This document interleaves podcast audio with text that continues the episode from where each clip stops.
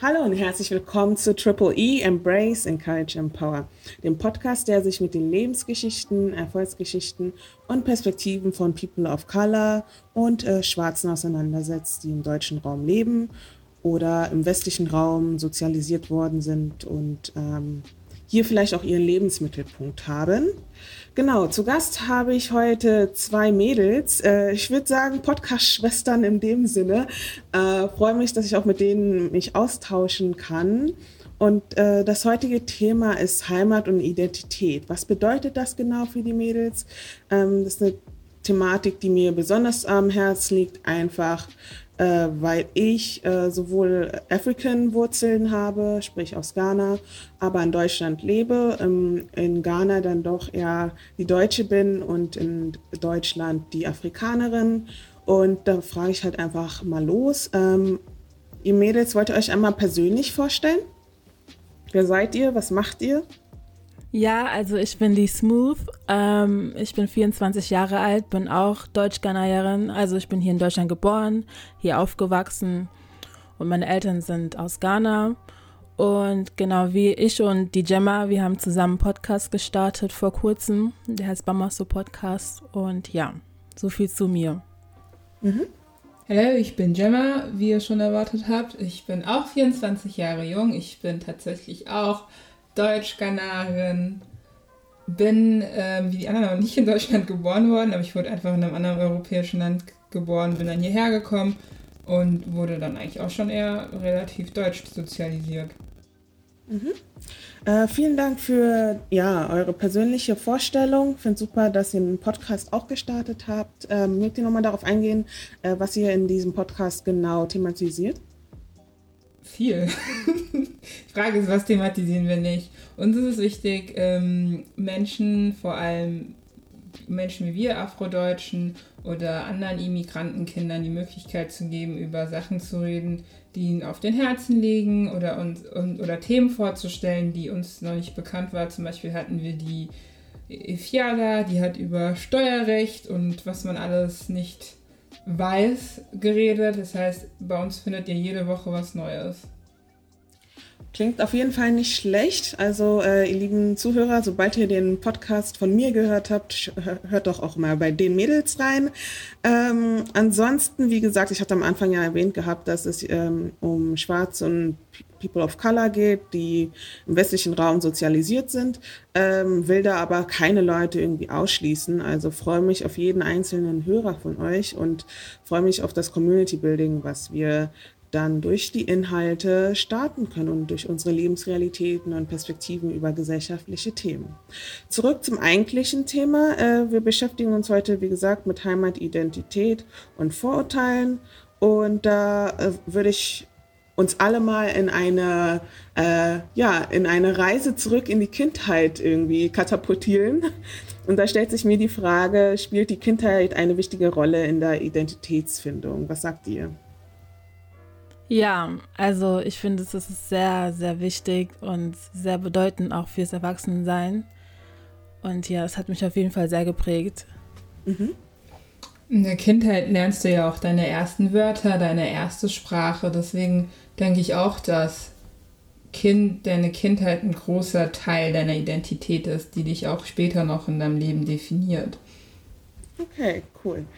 Ähm, da hätte ich noch eine andere Frage. Und zwar, ähm, es ist halt so, dass Kinder sich ähm, mit Spielzeugen auseinandersetzen und damit spielen oder auch Medien konsumieren. Ähm, ich weiß nicht, wie es euch ging. Ich hatte zwar eine äh, schwarze Babyborn, aber die restlichen Barbie-Puppen waren in der Regel weiß. Dementsprechend habe ich mich jetzt nicht wirklich identifiziert mit den Puppen, die ich in der Hand hatte und ähm, hatte das Gefühl, dass schön vielleicht auch bedeutet, glatte Haare zu haben, mhm. äh, eine schmale Nase zu haben und, und, und. Was mhm. für Auswirkungen hat das denn gehabt auf eure Identitätsfindung? Jetzt in der Kindheit oder bis jetzt? In der Kindheit und dann kommen wir in die Gegenwart. okay. In der Kindheit, ja, ich hatte wie du, ich hatte nicht mal eine schwarze Babyborn oder eine schwarze Barbiepuppe. ich habe immer diese eine Brads beneidet, diese Brads-Puppe, die, ich denke mal, sie ist mixed. Ich gehe jetzt einfach mal davon aus, dass sie mixed war und die wollte ich immer haben, weil es eine der wenigen Spielzeuge war, die aussahen wie ich. Und auch in den Medien, in der Kinder, in Kinderserien. Ich glaube, spontan fällt mir jetzt nur eine Figur ein, die auch schwarz war und es war die beste Freundin von Sabrina, Chloe, die aber auch nur mal Unfug angerichtet hat. Das heißt, ich hatte dann immer im Kopf, gut, Chloe richtet Unfug an und weil ich mich mit Chloe identifiziert habe, muss ich auch Unfug anstellen. Mhm. Und hatte eigentlich eher in den Medien so einen negativen, ja, sowas Negatives. Ich habe mit mir die Rebellen, die Laute, die Person, die alles sein muss, was ich eigentlich nicht sein möchte. Mhm. Ich glaube, das ist ein Problem, wenn man ähm, ja Personen, die eine Migrationsgeschichte haben oder eine andere Hautfarbe haben, äh, diese dann assoziiert mit äh, Kriminalität, äh, frech sein, mhm. was auch immer. Weil äh, wenn das Kind halt auch nur diese Realität sieht, dann kann sie diese halt auch irgendwie auch nur ausleben, weil sie denkt, okay, so, so entspreche ich, so sehe ich aus, so muss ich handeln. Ähm, wir wollen doch aber alle irgendwie was ganz anderes erreichen. Aber genau, ich wollte euch da jetzt nicht ins äh, Wort ähm, ja, sprechen. Ähm, genau. Habt ihr da noch Input zu der Frage? Bei mir war das eher so, dass, ähm, dass mir die Medien da nicht wirklich viel bedeutet haben. Also ich habe nicht zu einer Vorbildsrolle gesucht in den Medien. Mir war das irgendwie egal. Ich hatte meine Bo Baby Born zum Beispiel, die war einfach weiß und das war auch okay für mich. Und ähm, die einzige Serie, die mir wirklich bedeutet hat, als ich klein war, die lief auf Kika und das war Kirikou. Mhm. Kennt ihr ja, Kirikou ja. noch? Klassiker. Genau. Diese Königin, die, oh, also sobald als sie sich dann verwandelt hatte in diese schöne Königin, nachdem dieser Fluch vorbei war, dann wollte ich unbedingt so sein wie sie, weil ich fand die immer total hübsch und schön und so.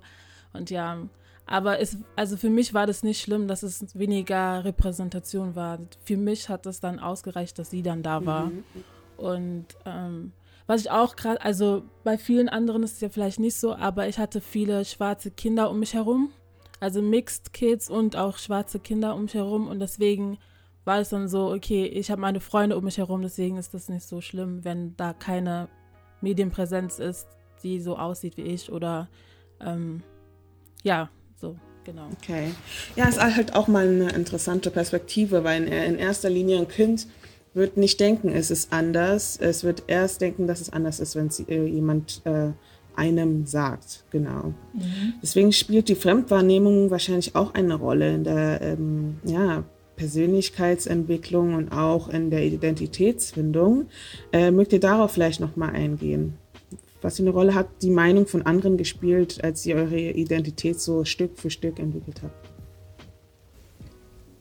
Oh, ich würde sagen, eine enorm große Rolle. Ich meine, es wäre jetzt gelogen, wenn ich sagen würde, nee, mich hat die Meinung anderer Leute nicht interessiert. Es ist jetzt tatsächlich so, aber ich weiß, dass ich ähm, ziemlich viele Identitätskrisen hatte, weil ich war nicht schlank genug. Dann war ich magersüchtig, dann war ich zu schlank, meine Haare waren zu kraus, meine Nase war zu groß. Und das waren einfach so viele Punkte, die mich dann halt an mir selber gestört haben, weil halt andere gesagt haben, hey, das ist nicht cool und du guckst in die Medien und alle sind 90, 60, 90, tragen Größe 30, sind groß, haben schmale Nasen, wie du auch schon gesagt hast. Und es hat, man hat schon einen inneren Struggle, weil man einfach nicht reinpasst. Und ich bin halt auch, ich war im Kindergarten die einzigste Schwarze, ich war in der Schule die einzigste Schwarze.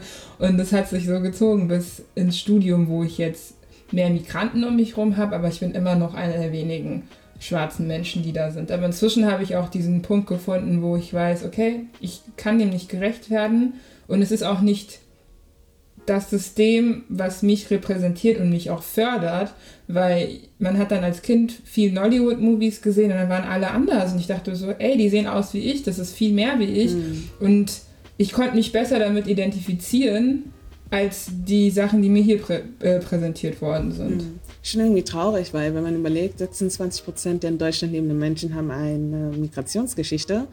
Ähm, klar werden Schwarz da allein jetzt nicht die 26 Prozent füllen. Trotz alledem sind mhm. Teil der Gesellschaft. Und diese Prozentzahl spiegelt sich dann halt auch nicht in den Medien wieder. Und dass das damals nicht so war, hm, schwierig so. Aber dass es heute immer noch nicht so ist, finde ich schon ein bisschen fraglich. Und äh, ich finde es gut, dass du da so offen bist und damit auch umgehst und sagst, dass du deine Struggles damit gehabt hast, weil ich finde diese Verletzlichkeit oder diese Ehrlichkeit und Offenheit muss man halt auch einfach zeigen, um auch zu zeigen, ey, das ist kein Spaß so, ne? Also das ist jetzt nicht mhm. einmal äh, irgendwie eine Person dorthin gestellt und dann ist gut, sondern es macht was mit dem Denken, mit dem Handeln einer Person, mit der Selbstwahrnehmung einer Person. Und äh, von daher wirklich großes Shoutout dafür, dass du so offen warst, auch was die Magersucht-Sache angeht. Ist halt auch nochmal ein Thema, was ich thematisieren möchte, Body Positivity. Aber dazu zur nächsten Episode. Genau, äh, ja, wollt ihr noch einen weiteren Input dazu geben?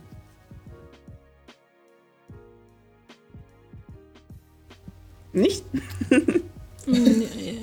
ja, bei mir war das also eher so, dass ähm, das mütterlicherseits, also ich bin ziemlich groß, ich bin 1,84 und ich war auch im Kindergarten sehr groß und ähm, da habe ich immer rausgestochen von anderen Kindern und es wurde auch immer thematisiert, bis ich ähm, jetzt irgendwie erwachsen geworden bin. Bis zur Oberstufe wurde es immer thematisiert, dass ich so groß bin und ach, sie wird ja so riesig. Mhm. Und ähm, das war für mich ein großes, großes Problem, weil die Familienseite von meiner Mutter, die sind alle klein und zierlich.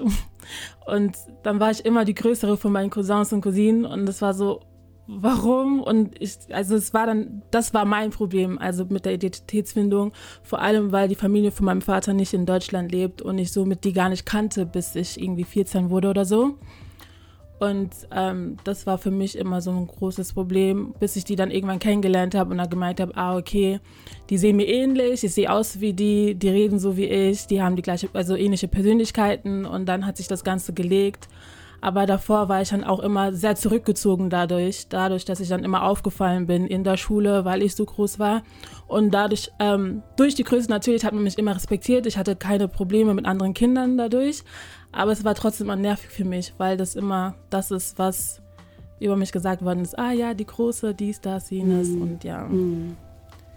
Oder so Sprüche wie, wie, wie, wie ist die Luft dort oben? Hat man einmal gekontert, wie ja, ist die Luft dort sowas, unten? Genau. Voll banal. Genau. Anyway, genau. Um, ähm, stay yourself. Es hat schon Gründe, warum Gott dich so geschaffen hat, wie du nun bist.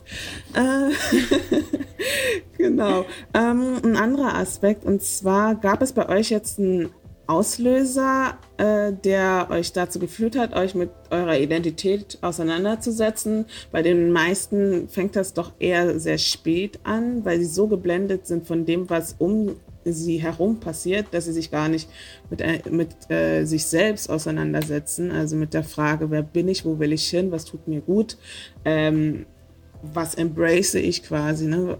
Ähm, und ja, deswegen halt auch die Frage, war es bei euch eher doch so ein Kindheitsding, was schon von Kind auf begonnen hat? Oder dann doch eher etwas, was sich so im, in der Pubertät beispielsweise entwickelt hat oder gerade erst so ähm, ja, im Studium, im Jobbereich, wo man sich halt auch äh, auseinandersetzen musste mit, was für Qualitäten bringe ich jetzt in den Beruf beispielsweise? Mhm. Ich glaube tatsächlich, dass es was ist, was man schon von Kind auf hatte man hat schnell gelernt oder schnell als Kind realisiert, ich muss bei Mama und Papa anders sein und ich muss in der Schule anders sein.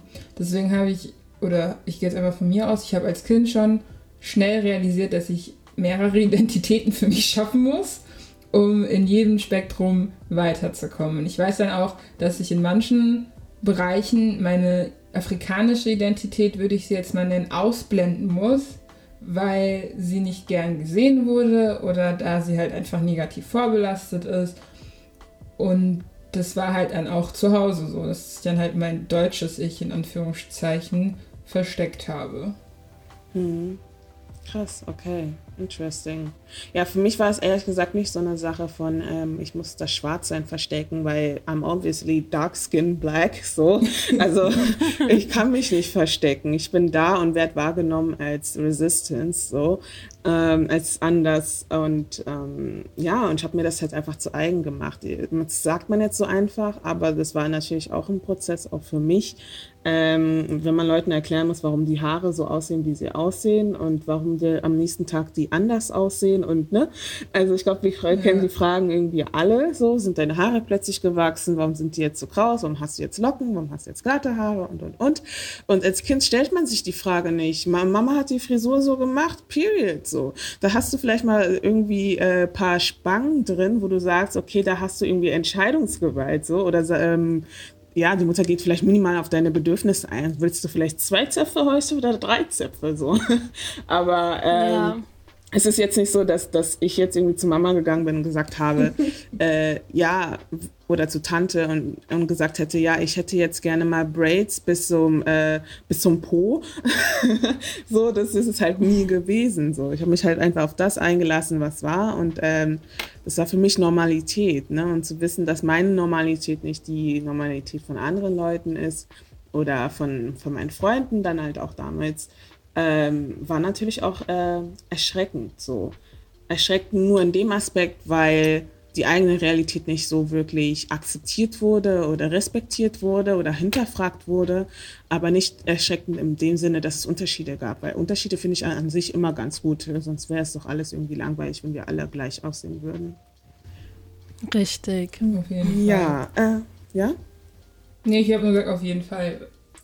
Also das Problem war, glaube ich, eher die Kinder. Es war gar nicht die Tatsache, dass ich nicht das mochte, was mir vorgesetzt worden ist, aber dann kommst du halt in den Kindergarten, dann sagt man, deine Haare sehen aus wie Spinnen und Spinnen sind ja eigentlich nichts Positives. Und dann mhm. möchtest du natürlich nicht mehr mit deinen Braids durch die Gegend laufen, wo du dich noch gefreut hast, die zu bekommen und dann kommst du halt durch die Tür und alle sind so, ih, wieso hat Gemma Spinnen auf dem Kopf? Mhm. Und es hat sich halt so gezogen bis in die Oberstufe tatsächlich. Und ich nach dem Abi dann halt Leute hatte, die gesagt haben, ja, ich habe nie mit der und der anderen geredet. Ich hatte noch einen Mixgirl bei mir im Jahrgang, weil sie so asozial auf mich gewirkt haben. Wir haben noch nie ein Wort gewechselt. Und es war einfach nur wir beide, weil wir die einzigsten waren, die BIPOX waren. Crazy. Ja. Aber ich finde es so ein Doppelstandard, weil, wenn man jetzt so sieht, was jetzt äh, die Beauty äh, Standards so sind. Da gehört auch eine Wig dazu, da gehört auch äh, Braids, dazu, sprich also äh, ne, Zopf, äh, also Zopffrisuren, äh, also für diejenigen Hörer, die das irgendwie nicht kennen, also muss ich auch nochmal darauf eingehen. Und ähm, Cornrows und sonst was. Und dann wird es halt gelabelt mit, äh, äh, wie heißt es? Kardashian. Bo, ja, irgendwie Bow Braids oder sowas nicht nur das, da war auch wirklich der Name so, entweder ja von den Kardashian-Schwestern und so oder von, von Chloe und ich denke mir so, Leute, das kann nicht euer Ernst sein. So, es gibt so eine Historie hinter den ganzen Frisuren so, äh, sprich, in der Sklaverei hat man sich ja halt auch äh, damit halt auch die Wege eingeschlossen, sprich, man hat halt nach den, nach den Wegen, um irgendwie rauszukommen aus der Situation auf den Plantagen und so weiter, äh, um zu flüchten, halt die ähm, die Frisur quasi so wie eine Landkarte halt auch benutzt. Ne? Und mhm. die Frisur sagt halt auch nochmal aus, ähm, genau, was für einen Status die, die Frau hat und so weiter. Und Schönheit spielt da halt natürlich auch eine Rolle. Also man sagt ja auch immer so schön, die Haare einer Frau äh, sind die Krone oder ist mhm. die Krone. Ja. Und ähm, ja, das sieht sich bis heute noch so. Und von daher ja, wenn ich Jüngere sehe oder halb, wie gesagt, ich habe auch Halbgeschwister, dann ermutige ich die halt auch nochmal zu sagen, ey, embrace what you have, so. Im Endeffekt ähm, stellt sich dann im Nachhinein sowieso heraus, dass sie es eigentlich gar nicht so schlimm finden, wie sie es am Anfang dachten. Es war halt einfach nur fremd für sie, anders für sie. Und ich glaube nicht, dass die Kinder an sich das Problem sind, sondern eher die Eltern, die denen nicht erklären, warum die Sachen so sind, wie sie sind. Mhm. Ähm, oder ähm, ja, diese Offenheit halt einfach nicht so ausleben und dementsprechend Kinder lernen halt nur das, was sie vorgelegt bekommen. Und ja, ähm, ja so I'm not blaming the kids, auch wenn sie manchmal ein bisschen gemein sein können. ja. Genau. Ähm, ja, vielleicht nochmal zu eurer Persönlichkeit. Ähm, beschreibt euch doch mal gerne in drei Adjektiven. Was macht euch aus? Wow. Um. Wow. so sprachlos. Ja. Ehrgeizig wäre eins. Ähm, zurückhaltend aber auch. Mhm. Come on, girl, you got it. Ehrgeizig, zurückhaltend und ähm, empathievoll. Mhm. Vielleicht macht es das ein bisschen einfacher, wenn ich jetzt mit jemand anderen reden würde und sagen würde, ja, ich habe einen Podcast gemacht mit zwei Mädels, pipapo, dies, das. Wie würde ich die beschreiben? Also in welchen drei Adjektiven sollte ich die am besten beschreiben? Vielleicht macht es für euch das ein bisschen easier, euch zu beschreiben. So. Mhm. Ich glaube, ich würde sagen, direkt, offen und ehrlich. Ich habe wahrscheinlich, glaube ich, ein gleiches Wort nur mit verschiedenen Synonymen beschrieben. ich wollte gerade sagen. ja, vielleicht haben auch die Ähnlichkeiten euch zusammengebracht. Ähm, genau. Ja, was hat euch denn zu dem gemacht, was ihr jetzt heute seid? Meine Eltern, meine Familie auf jeden Fall. Also ähm, aus dem Familienkreis habe ich schon sehr viele Leute, die ich als meine Vorbilder sehe. Und ich habe es mir quasi so zur Aufgabe gemacht, von jedem irgendwas Positives zu nehmen oder was Negatives zu nehmen und dann zu sagen, okay, so könnte ich es machen, so könnte ich es vielleicht nicht machen. Mhm. Aber egal wie es wird für mich, es wird gut, weil ich habe Leute, die dieses schon durchgemacht haben. Und ich weiß, ich kann mich bei, bei meinen Tanten melden, bei meinen Onkels melden, bei meinen Eltern melden, bei meinen Cousins, Cousinen melden. Und ich weiß, okay, die können mir in diesem Bereich weiterhelfen. Also meine Familie hat mir da auf jeden Fall geholfen mich selbst zu finden und zu sein, wie ich bin. Vor allem nachdem ich die Leute aus meinem, also die Familienseite von meinem Vater kennengelernt habe, da war es mir auf jeden Fall klar, so okay, krass. Ich bin zwar mit den Leuten nicht aufgewachsen, aber wir sind uns dennoch ähnlich, nicht nur vom Aussehen, auch von den Persönlichkeiten her. Und das hat mir schon sehr geholfen. Oh, das freut mich voll, wenn Familie das irgendwie unterstützen kann. Das ist ja bei dem einen oder anderen vielleicht auch anders, gerade wenn es um berufliche Aspekte geht, wo es heißt, be an engineer, a lawyer, ja, ja. a nurse, a politician. Ja. Inge ja, so, ne, solche Sachen halt und ja, alles genau. andere ist ähm, ja, äh, Embarrassment for, for the family, so. Aber wenn man solche Stories natürlich dann halt auch hört, ähm, ja, ist es dann doch äh, herzenserwärmt. Genau, ähm, ja, was sagst du noch so dazu? Also da Smooth so ein positives Beispiel genannt hat, habe ich da nicht so gesagt. nee, äh, passt so, glaube ich. Ja? ja? Okay. Alright, kommen wir zum Thema Heimat. Was bedeutet Heimat für euch beide? Heimat bedeutet. Achso, ja, Gemma? Nee, ich höre zu. Ähm, Heimat bedeutet, mich mit Leuten zu umgeben, die ich mag, die mich mögen. Und dann ist es auch egal, wo ich bin. Also, es geht auch, wenn ich in England bin bei Verwandten, dass ich mich dann direkt wie zu Hause fühle, weil da meine Leute sind, die ich liebe und die mich lieben. Und ja, also es ist nicht wirklich es muss nicht Deutschland sein, nur weil ich hier geboren bin und es muss auch nicht Ghana sein, weil da meine Herkunft her ist, sondern es kann einfach egal wo sein, wo ich Leute habe, die mich lieben. Mhm. Interesting. Ja. Für mich ist Heimat der Ort, wo ich mich sicher fühle und wo ich genügend Gleichgesinnte um mich habe. Aber das ist jetzt nicht ortsabhängig. Mhm. Also Leute, die einen ähnlichen Background haben wie du, oder wie meinst du das? Nee, die die gleiche Denke haben wie ich oder dieselben Werte teilen wie ich. Ja, ja. Interesting, finde ich voll interessant. Ähm, genau, aber wenn ihr an Heimat denkt, also die, als ihr jetzt die Frage beantwortet habt, habt ihr das aus dem Bauchgefühl jetzt gemacht oder aus dem Kopf heraus? Aus dem Bauchgefühl raus, also ich jetzt. Ich habe auch aus dem Bauch. Okay. Sprich, ein Heimatding ist dann halt auch eher etwas, was man so spürt oder ja mit seinen Sinnen irgendwie spürt. Ähm, sprich, äh, vielleicht ist es für euch ein, ich weiß nicht, ein Gefühl, ein, ein Geruch, ähm, ein Ort, ähm, vielleicht auch ein Gefühl der Enge was ist es bei euch genau, wenn ihr den Heimatbegriff hört? Woran denkt ihr? Was riecht ihr da? Ich weiß, klingt voll banal und so, voll therapeutisch und so. Aber ja, so, wenn ihr an Heimat denkt, was wäre das gewesen? Nudeln mit Nkatinkoi. Also Nudeln mit Erdnusssoße. Oh, wow. Richtig europäisch und African einfach in einen Topf. Wow, okay. Das ist halt so ein Gefühl, ich glaube immer, wenn ich, weiß ich, eine Panikattacke habe oder mich beruhigen möchte, mache ich mir einfach Nudeln mit Nkatinkoi, weil ich weiß, das habe ich als Kind super gerne gegessen und meine Mutter fand das so widerlich. ja, es klingt nicht Es so klingt geil. nicht so an Konno Das ist aber irgendwie. wirklich super lecker. Echt, ja? Ah, nochmal für die Hörer, vielleicht erklärst du nochmal, was ein Cutting Kwai ist. So. Nkatinkoi ist eigentlich nur Erdnusssoße, nur afrikanisch zubereitet. Das heißt, da gibt es äh, häufig benutzt man tatsächlich, glaube ich, Palmöl, um die Suppe zu machen, aber du kannst sie auch mit normalem Öl machen. Und ich hatte Ähm, immer Nudeln ist nicht- mit. Wie bitte? Ist das nicht dann Abenkoi? Nein, du kannst in Katinkoi auch mit Aber, du kannst in alles Aber machen. Also Aber ist so. Palm. Krass, Palm- ich lerne hier was Neues dazu, weil ich kenne das nicht so. Ich kenne es auch nicht so, aber wie, ihr merkt, selbst in der eigenen äh, Kultur gibt es verschiedene äh, Ansichtsweisen, was Kochen und äh, Ritual und sonst was gibt. Ne? Also die, die Diversität ist halt auch in der eigenen Kultur gegeben oder der eigenen ähm, ja, Roots, so, weil wir alle drei irgendwie aus Ghana kommen. Ähm, ja, aber genau, ich habe auch nicht mit Palm, äh, ja, Oil das so gemacht, aber wenn es schmeckt, go for it. I'm not Also mir schmeckt super.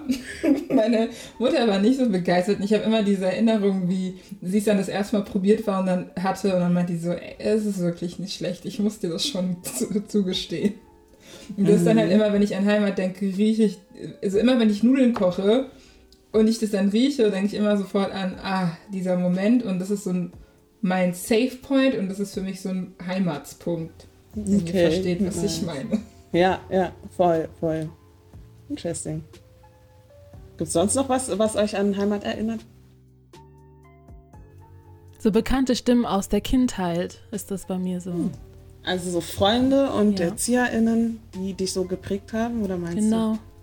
Genau, Freunde, Erzieherinnen, Tanten und Onkel natürlich. Ich bin so ein Familienmensch. Genau, und ja. du? Ja.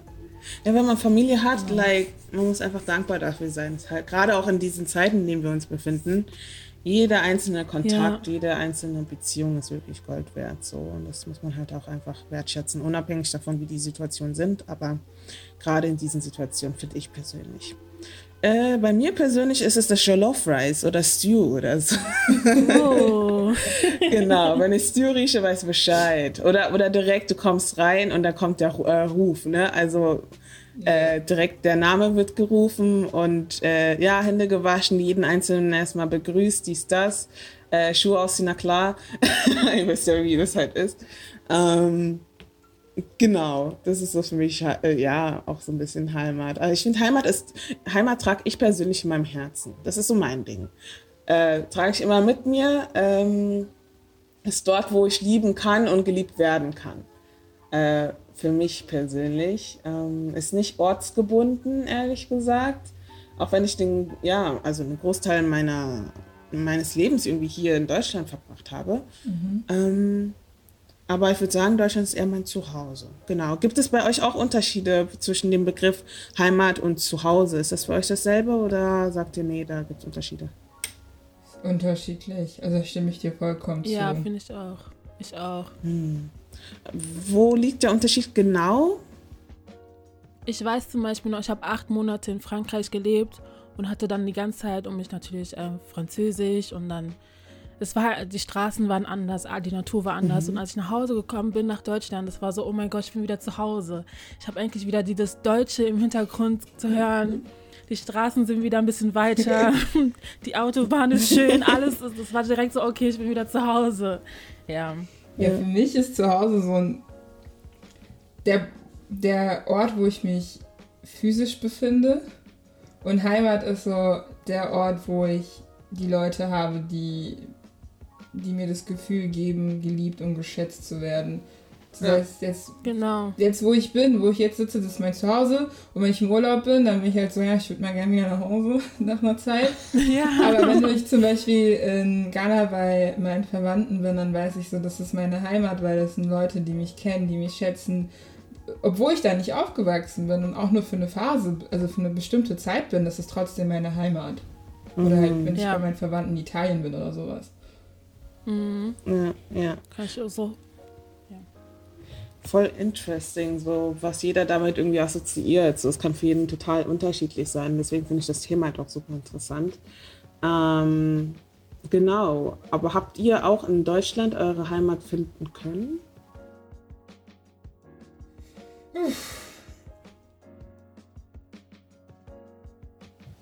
Oh, okay. Ich habe, glaube ich, eine Wunde getroffen. I'm sorry. Also, es, Ähm, ja, du kannst ruhig ja. anfangen. Nein, mach du, mach. Nein, nein, nein, I nein. give you the space. Dadurch, dass wir ähm, Heimat schon ähm, definiert haben als Leute, die uns wichtig sind, die wir lieb haben und so, ist es halt wirklich darauf bezogen, ob da auch Leute sind, die man mag. Also, ich weiß nicht, wir leben jetzt in der Stadt. Wenn ich jetzt auf den Land gehen würde, dann würde ich nicht sagen, ich bin in meiner Heimat, weil ich weiß nicht. Mhm. Ja. Ja, also per se, ich glaube, hättest du mich vor fünf Jahren gefragt, hätte ich gesagt, gut, ich wandere aus, weil ich es nicht so als meine Heimat gesehen habe. Einfach auch, weil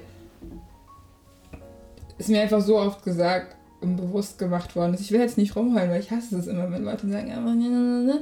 aber man wird halt einfach so oft im Alltag damit konfrontiert, dass man nicht hierher passt irgendwie. Es sind so Mhm. Kleinigkeiten wie, darf ich deinen Namen einfacher aussprechen oder woher kommst du wirklich oder wow, du sprichst so gut Deutsch. Und ich finde, das sind so Kleinigkeiten, die dir dann immer zeigen, weißt du, die Leute hier, die du das Land, was du liebst und was du schätzt und was du auch total feierst, die Leute, die hier wohnen, akzeptieren dich nicht. Und Mhm. um sich irgendwo geborgen und sicher zu fühlen, muss man ja auch akzeptiert werden. Und wenn du halt die ganze Zeit dagegen Gegenwind kriegst, fühlst du dich ja nicht wohl. Hm. Ich muss halt Ja. lernen, dass ich das ausblenden muss, sonst geht's hier nicht anders. Ja, ja, ja, absolut. Also gehe ich ganz mit dir. Also, ähm, ja, wie gesagt, ich sage, ich trage die Heimat in meinem Herzen, sprich, ich befinde mich gerade auch hier. Also könnte ich schon sagen, dass ähm, ja so ein bisschen Heimatgefühl manchmal schon aufkommt, wenn ich jetzt, also ich bin Berlinerin, ähm, wenn ich in Berlin bin, so. Aber klar, man hat natürlich diesen Gegenwind von du bist anders, du gehörst hier nicht hin. Ähm, woher kommst du wirklich her? Immer diese Frage. Ähm, und da hat man schon das Gefühl, so, "Hm, bin ich hier eigentlich willkommen, obwohl ich eigentlich genauso viele Jahre verbracht habe wie mein Gegenüber hier. Ähm, so, was äh, Deutsch sein bedeutet ja nicht äh, weiß sein und das haben manche einfach nicht gecheckt. Aber ähm, ja, I'm gonna work for that. Deswegen auch dieser Podcast halt auch, ähm, damit halt auch die Lebensgeschichten und Perspektiven, Erfolgsgeschichten und so weiter äh, von uns auch sichtbar und hörbar gemacht werden, weil wir sind Teil der Gesellschaft und dies sollte sich widerspiegeln, ob jetzt in Audioformaten, Bildformaten, äh, Video und Co. Ähm, ja, wir sind hier. Period. I'm not going anywhere, I'm staying here, so. Ja, I mean, like for now. Ich weiß nicht, ob ich auswandern würde. Ähm, Ich, ich habe richtig lange darüber überlegt. Aber ich glaube, ich habe einfach noch zu wenig gesehen. Ich reise sehr gerne. Ich habe aber zu wenig gesehen, um zu beurteilen, ob es ähm, ja an einem anderen Ort vielleicht für mich persönlich besser wäre, beruflich, privat. Ähm, es macht halt auch einen Unterschied, ob man an einem Ort irgendwie ein paar Monate, paar Wochen Urlaub macht oder ob man da wirklich lebt und arbeitet und so weiter. Ne? Ähm, Also ich bin dankbar für das, was mir Deutschland bieten konnte und ich bin dankbar, dass ich hier sein kann und es hat einen Grund, warum ich auch hier bin. Und ähm, ja, von daher, Deutschland hat schon gute Arbeit gemacht, arbeitet auch dran. Aber wie gesagt, wir sollen von diesem Aspekt von ähm, ja, des Fremdseins, des Labeln, vom Anderssein so ein bisschen wegkommen. Genau. Okay, lass uns zum Thema Vorurteile. Ich hatte ja erwähnt gehabt, dass die Frage, woher kommst du eigentlich her, äh, insbesondere Leute hören, die aus marginalisierten Gruppen sind, sprich, ähm, ja, vielleicht einen ersichtlichen Migrationshintergrund haben, äh, der Minderheit angehören, ähm, ja, vielleicht nicht der Norm entsprechen oder einen Akzent mitbringen. Ähm, ja, bei dem einen oder anderen ist es halt einfach nur eine Frage des Interesses, so, ne? Oder um einfach einen Smalltalk zu beginnen. Bei dem anderen ist es halt aber auch nur um ähm, ja, zu assoziieren, dass du halt einfach nicht hierher gehörst. So. Wie geht ihr mit dieser Frage um? Ich fand's, also bei mir war das damals so, ich habe in, ähm, hatte eine eigene Wohnung in Gießen gehabt, als ich dort studiert habe. Und zu Beginn ähm, hat der Vermieter. hat der Vermieter mich auch gesehen, genau, der Vermieter hat mich gesehen und hat meine Verwandten, also meine Eltern kennengelernt und alles drum. Wir haben den Vertrag alles durchgemacht. Das heißt, er weiß, ich bin in diesem Land geboren. Er weiß, ich bin Deutsche. Der hat meinen Pass gesehen, alles drum und dran. So. Mhm. Bei der Wohnungsabgabe meinte er zu mir so, ach ja, krass, dein Deutsch ist ja viel besser geworden als am Anfang. Also nach drei Jahren. Und ich denke mir so, was? Und ich wusste gar nicht, was ich dazu sagen sollte. Ich war einfach leise. Weil mich das so schockiert hat, weil ich mir denke, du kennst alle meine Papiere, du kennst die Papiere von meinen Eltern, alles drum und dran. Und dennoch kannst du sowas äußern. Okay. Ja. Ich meine, die wahre Frage ist, hat sich dein Deutsch jetzt wirklich verbessert? I mean, like, take it as a compliment, ich, ich, ich, ich weiß ja nicht, ne? so, was hast du davor gesprochen, als du da hingekommen bist? Natürlich habe ich Deutsch gesprochen davor. Also, das ist so, hä? Ich, ich, war einfach so schockiert, dass ich einfach gar nichts gesagt habe. Ich nur so, mhm. Mm und dann habe ich es gelassen. Ja. Ja. ja, ich reagiere inzwischen, glaube ich, schon super schnippisch drauf, um den Leuten klarzumachen, wie behindert ihre Frage war. Das heißt, wenn mich jemand fragt, woher kommen sie denn, sage ich mal ganz gerne aus dem Schwarzwald.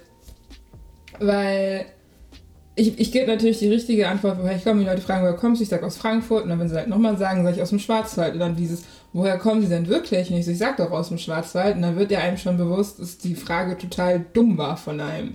Weil ich gehe auch nicht zu einem für mich jetzt offensichtlich Bio aussehenden Bio-Deutschen, Bio aussehenden Bio-Deutschen, gut gedeutscht, zu einem ähm, Bio-Deutschen und frage, ey, woher kommst du wirklich? Weil ich einfach die Frage nicht cool finde, keinem mhm. gegenüber, weil wo, dieses wirklich ist das, was mich super triggert, weil sei ich hier nur fake.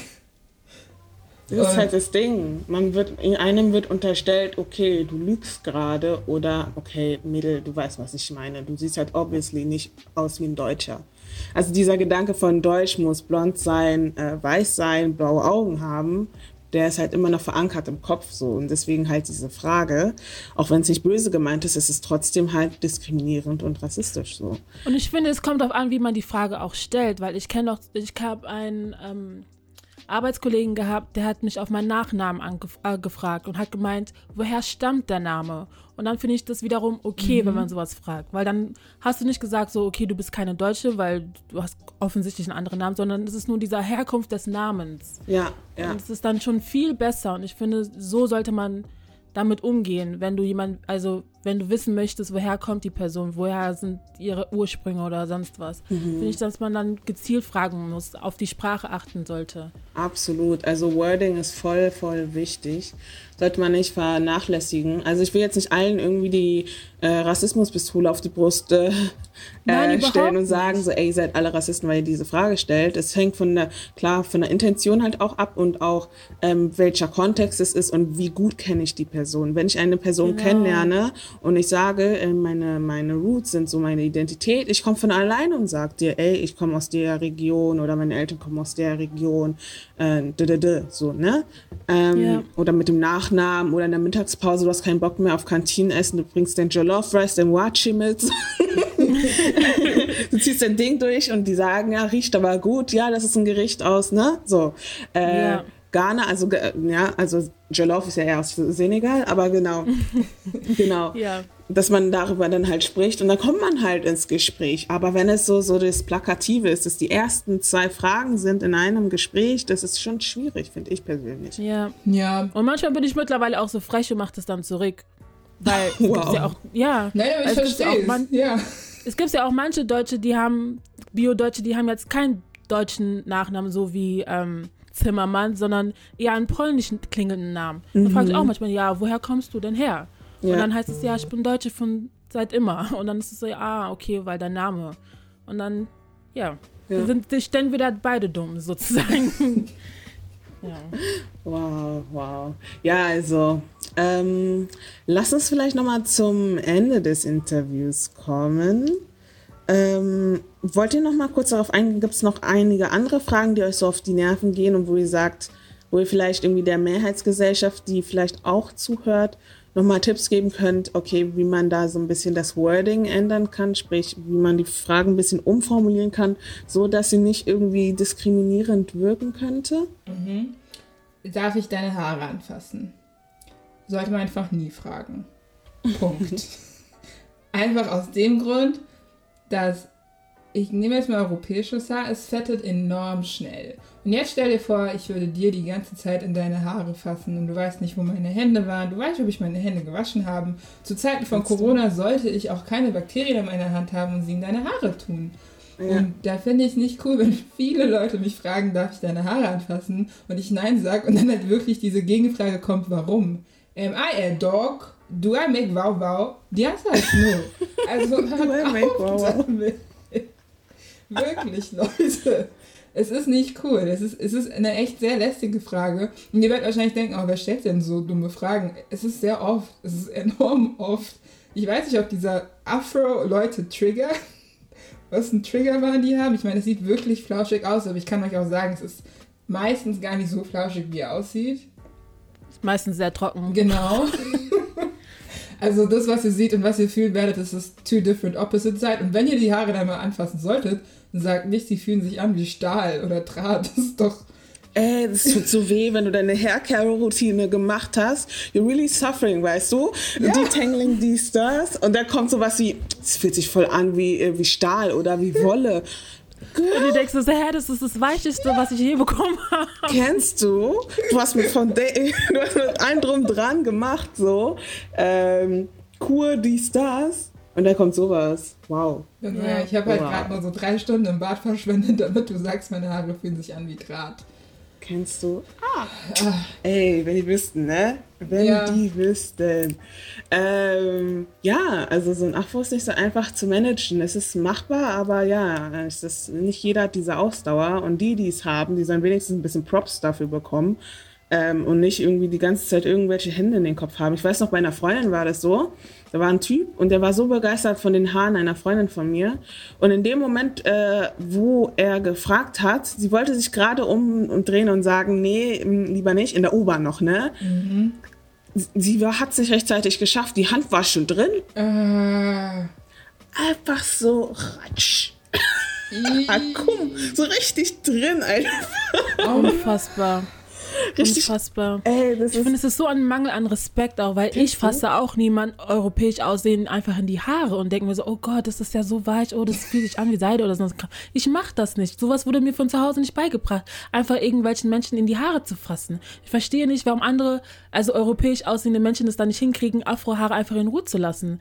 Diesen, dieses Recht, einfach in die Haare zu fassen. Wenn ich das bei dir machen würde, das würde ein riesen Drama danach geben, denke ich. Ja. Vor allem, wenn die da mit ihrem Gel und sonst was die Haare gemacht haben. Nein, das macht man nicht. Das, hat, das ist eine Respektsache, das ist eine Anstandssache, die sollte man einfach, das sollte man einfach nicht machen. Mhm. Fertig. Ja, ja, voll, voll, voll. Da gehe ich ganz mit dir. Gibt es sonst noch Sprüche, wo man sagt, hm, lieber nicht? Ähm, darf ich dich so oder so nennen, nachdem ich mich vorgestellt habe? So, ähm, darf ich deinen Namen abkürzen und dich so nennen? Ich glaube, wir hatten sogar vor kurzem, also vor kurzem war doch dieses Drama mit der, oh, ich weiß leider nicht, wie sie heißt. Das war eine UK Influencerin, die Nigerianerin war. Yewande, ja. Genau, wo halt diese Molly, was Molly? Hieß sie Molly? Ich weiß es nicht. Halt zu ihr meinte, dass sie eine Bully war, also dass sie ein Bully wäre und sie dann halt so meinte, sorry, du hast einfach gefragt, ob du mich Y nennen darfst. Weil du hm. meinen Namen nicht richtig aussprechen kannst oder wolltest. Und diese, diese effortlessness, not even trying to pronounce my name right, ist halt so respektlos, weil der Name ist ein sehr, sehr wichtiger Teil der Identität.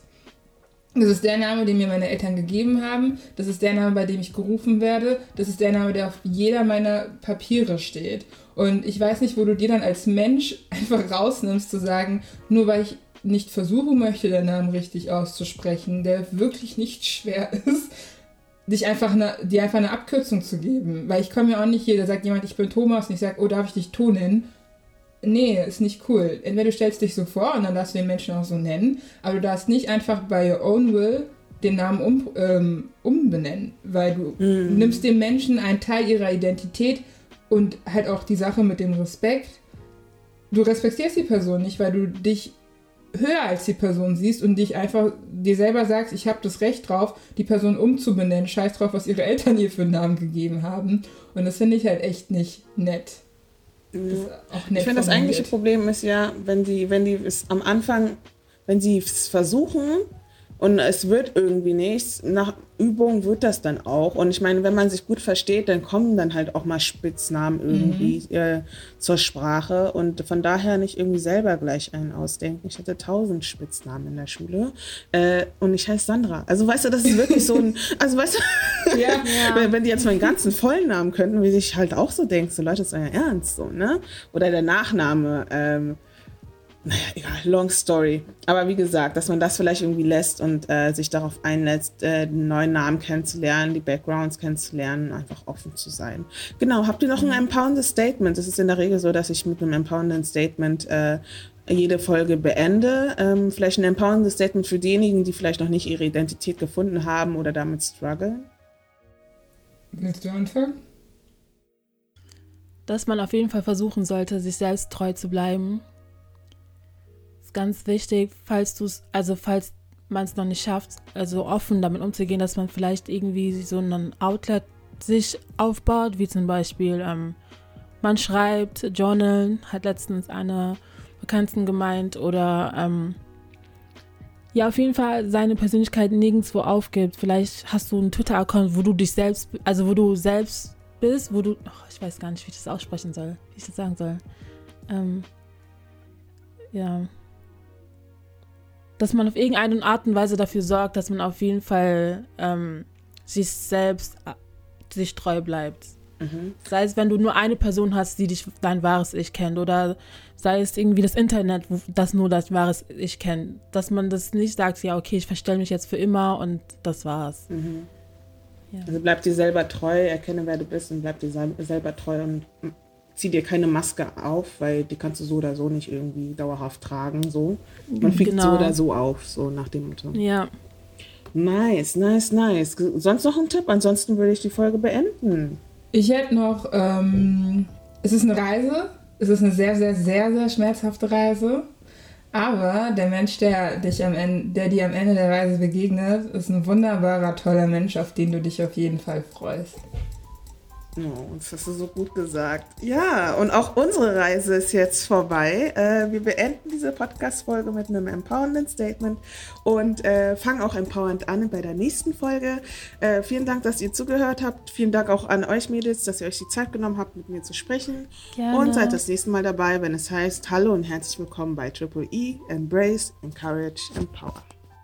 Tschüss. Tschüss.